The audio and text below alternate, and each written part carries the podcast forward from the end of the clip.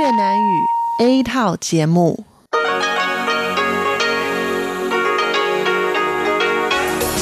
Đây là Đài Phát thanh Quốc tế Đài Loan RTI.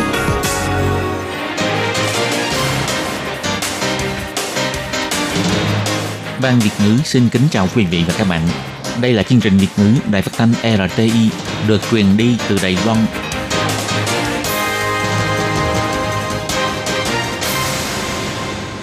Tường Vi xin chào quý vị và các bạn. Chào mừng các bạn đến với chương trình phát thanh Việt ngữ Đài RTI. Các bạn thân mến, hôm nay là Chủ nhật, ngày 17 tháng 5 năm 2020, tức là 25 tháng 4 âm lịch năm canh tí.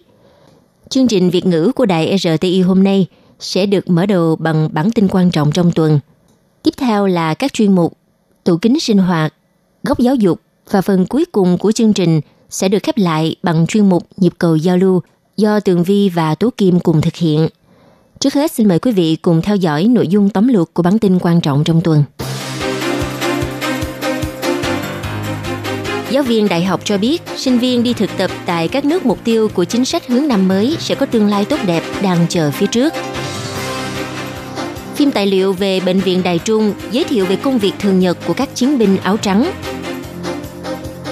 Bộ trưởng Trần Thời Trung cho biết chưa thể gỡ bỏ lệnh đeo khẩu trang. Tình hình dịch bệnh COVID-19 tại châu Âu hạ nhiệt, nhưng châu Á lại gia tăng.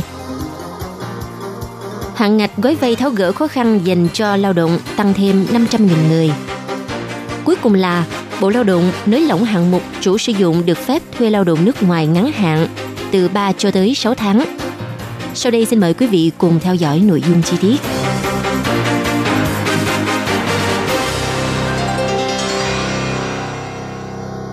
Dịch COVID-19 hoành hành khắp thế giới, Đài Loan có rất nhiều trường học tạm ngưng việc sinh viên ra nước ngoài thực tập trong kỳ nghỉ hè.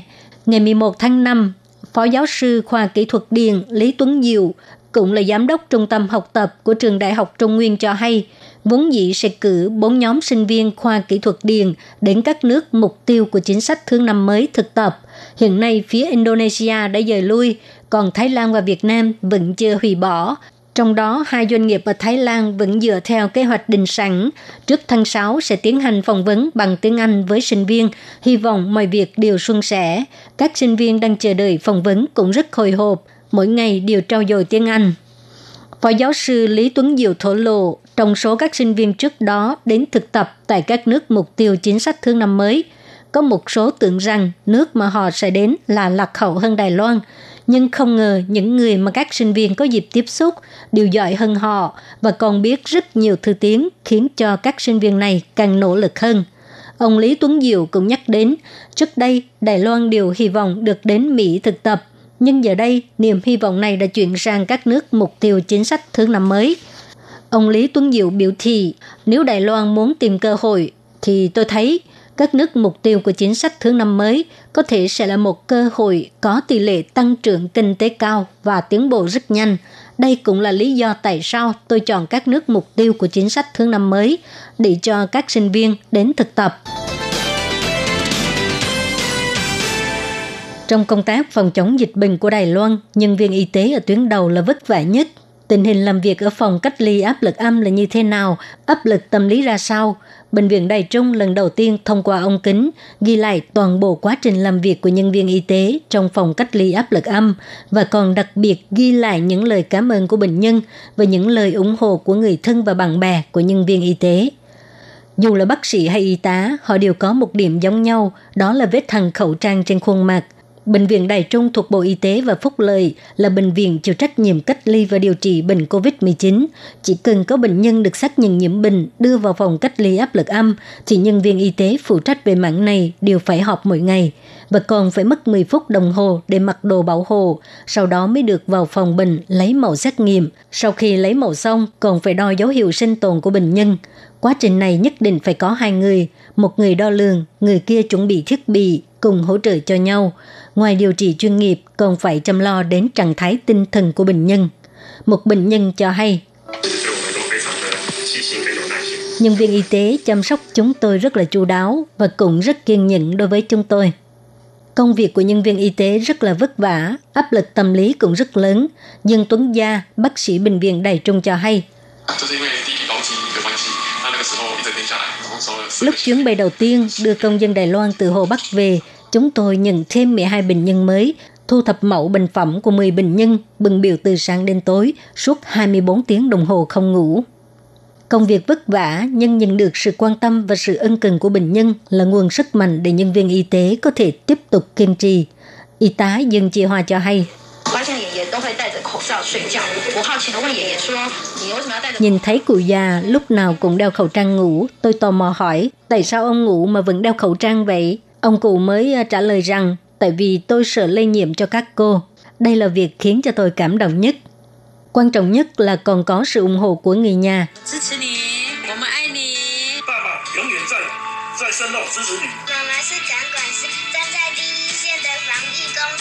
Cả gia đình đều ủng hộ em, yêu em. Ba luôn đứng đằng sau ủng hộ con. Mẹ của con là nhân viên kiểm soát nhiễm khuẩn, là người đứng ở tuyến đầu chiến đấu với dịch bệnh. Bệnh viện Đài Trung thông qua ông Kính ghi lại tình hình làm việc của nhân viên y tế trong phòng cách ly áp lực âm, cũng ghi lại những lời cảm ơn và sự ủng hộ của bệnh nhân và người thân bạn bè khiến cho nhân viên y tế cảm thấy ấm lòng. Điều này càng chứng minh được rằng nhân viên y tế ở tuyến đầu không phải chân đấu một mình mà cùng sát cánh hỗ trợ cho nhau, cùng đi đến con đường chống dịch thành công. Công tác phòng dịch của Đài Loan đạt hiệu quả tốt. Gần một tháng nay không có ca lây nhiễm COVID-19 trong nước. Do đó, có ký giả đặt câu hỏi, thời tiết dạo này khá nóng, có thể gợi bỏ lệnh đeo khẩu trang khi tham gia phương tiện giao thông công cộng hay không? Bộ trưởng Trần Thời Trung, Bộ Y tế và Phúc Lợi, đồng thời là người đứng đầu Trung tâm Chỉ đạo Phòng chống dịch bệnh Trung ương trả lời. Không. Bộ trưởng nói, không hủy lệnh này, hiện tại có một số quy định đã được nới rộng, nhưng quy định về bảo hộ cá nhân này thì chưa thể gỡ bỏ. Hiện nay, lượng sản xuất khẩu trang của Đài Loan đã ổn định. Có công xưởng sản xuất khẩu trang hy vọng chính phủ gửi bỏ lệnh cấm xuất khẩu khẩu trang. Chiều ngày 11 tháng 5, Bộ trưởng Trần Thời Trung cho biết, lệnh cấm xuất khẩu khẩu trang do Viện Hành Chánh ban hành. Do đó, việc cởi bỏ lệnh này phải do Viện Hành Chánh quyết định. Ông cho biết thêm, tuy sản lượng khẩu trang của Đài Loan đã được nâng cao, nhưng trung tâm vẫn giữ nguyên tắc phải đảm bảo lượng khẩu trang sử dụng hàng ngày trong nước không bị thiếu hụt, đủ lượng tồn khẩu trang dự bị và còn làm sao để các xưởng sản xuất khẩu trang trong nước có thể tồn tại lâu dài.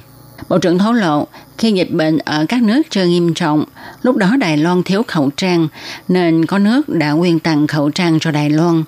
Hiện nay tình hình dịch trên thế giới vô cùng nghiêm trọng, có nhiều đơn vị kiến nghị nên quyên tặng khẩu trang trở lại cho các nước. Nhưng điều này gặp nhiều khó khăn. Về phương diện này thì trung tâm sẽ nới rộng quy định và sẽ đưa ra ý kiến, nhưng quyền quyết định là do Viện Hành Chánh. Tình hình dịch COVID-19 tại châu Âu đang dần dần giảm bớt, các nơi đều đã khôi phục dần sinh hoạt thường ngày. Tuy nhiên tại Vũ Hán, nơi bùng phát dịch COVID-19 đầu tiên sau khi kết thúc phong tỏa thành phố, nay lại xuất hiện ca lây nhiễm trong nước. Điều này như nhắc nhở nhân loại khả năng bùng phát dịch lần thứ hai. Trong khi chính phủ các nước đang tìm cách khôi phục lại sinh hoạt và kinh tế, đồng thời lại phải chú ý chặt chẽ diễn biến của dịch bệnh.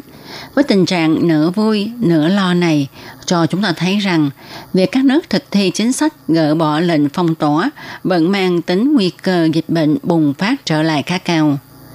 Theo thống kê, cho đến ngày 11 tháng 5, dịch viêm phổi COVID-19 hoành hành khắp toàn cầu đã khiến cho 4 triệu 116.767 người nhiễm bệnh, có 282.872 người chết. Mấy chục triệu người thất nghiệp, kinh tế bị đả kích nghiêm trọng. Chính phủ các nước khát khao có thể khôi phục hoạt động kinh tế càng nhanh càng tốt.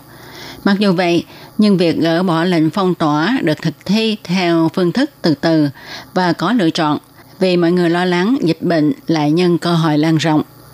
Tình hình dịch bệnh tại châu Âu hạ nhiệt, nhưng châu Á lại gia tăng sau khi khống chế được đợt lây nhiễm thứ nhất của dịch bệnh. Ngày 10 tháng 5, tại Vũ Hán, Trung Quốc, có thêm một ca lây nhiễm trong nước. Đến ngày 11 tháng 5, có thêm 5 ca lây nhiễm. Tại Hàn Quốc, sau khi bộc phát đợt lây nhiễm trong nước mới, chính phủ Hàn Quốc đã hạ lệnh đóng cửa các quán bar và quán rượu. Tuy chính phủ các nước giữ thái độ thận trọng đối với việc phục hồi kinh tế và sinh hoạt cho nước mình, nhưng họ vẫn đang tiếp tục tiến hành.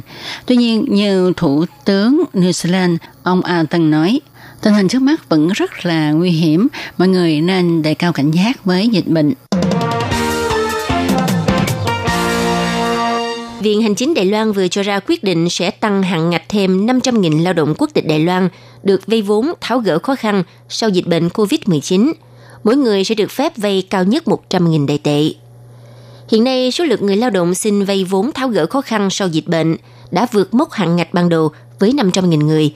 Thứ trưởng Bộ Lao động ông Lâm Minh Dự chiều ngày 13 tháng 5 tham dự hội nghị Viện Hành chính tiếp nhận phỏng vấn biểu thị để mở rộng chăm sóc cho kinh tế người lao động chịu ảnh hưởng vì dịch bệnh COVID-19.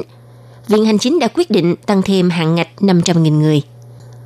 Bộ Lao động chỉ ra rằng người lao động đủ 20 tuổi chịu ảnh hưởng do dịch bệnh COVID-19 đều có thể xin phép vay vốn tháo gỡ khó khăn. Mỗi người được vay cao nhất 100.000 đại tệ trong thời hạn 3 năm. Lãi suất khoản vay chỉ với 1.845%. 6 tháng đầu là thời gian ưu đãi không cần chi trả vốn. Tháng thứ bảy cho đến tháng 12 bắt đầu đóng tiền vốn. Từ năm thứ hai chi trả vốn lẫn lãi suất theo từng tháng. Dịch viêm phổi COVID-19 khiến cho nhiều quốc gia áp dụng lệnh hạn chế xuất cảnh. Điều này không chỉ gây ảnh hưởng đến việc xuất nhập cảnh cho người dân Đài Loan, mà nhóm người lao động nước ngoài hết hạn hợp đồng cũng không thể về nước sau khi đã hết hạn hợp đồng lao động.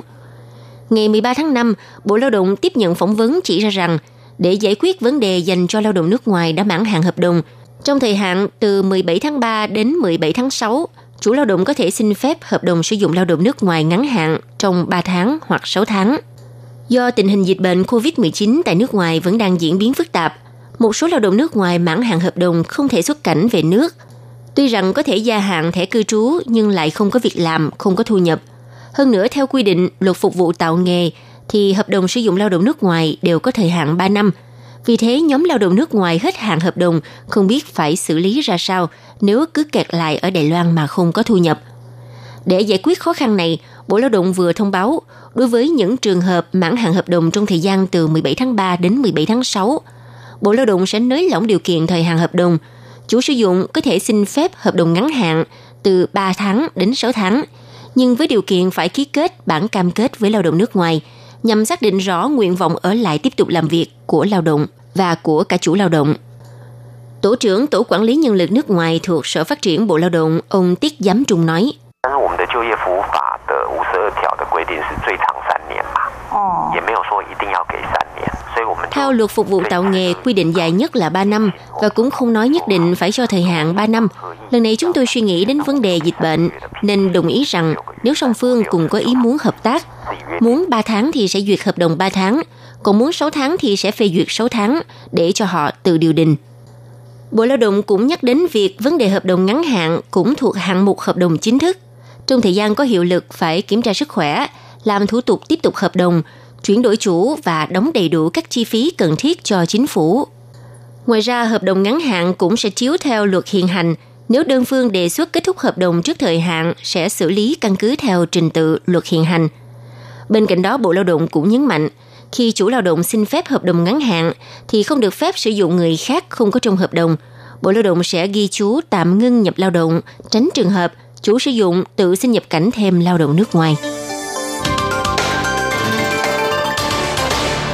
Quý vị và các bạn thân mến, vừa rồi là bản tin quan trọng trong tuần. Xin cảm ơn sự theo dõi của quý vị.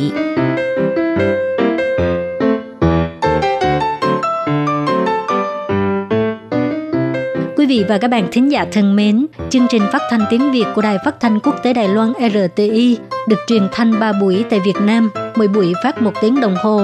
Buổi phát chính vào lúc 6 giờ đến 7 giờ tối hàng ngày giờ Việt Nam qua tần số SW 9425 kHz với sóng dài 31 m. Buổi phát lại lần thứ nhất vào hôm sau 9 giờ tới 10 giờ tối qua tần số SW 9625 kHz với sóng dài 31 m bị phát lại lần hai vào sáng hôm sau lúc 6 giờ tới 7 giờ qua tần số SW 9745 kHz với sóng dài 25 m. Ngoài ra tại Đài Loan, ở khu vực Giang Nghĩa, Vân Lâm và Đài Nam, sau đây xin mời quý vị và các bạn tiếp tục đón nghe nội dung chương trình hôm nay.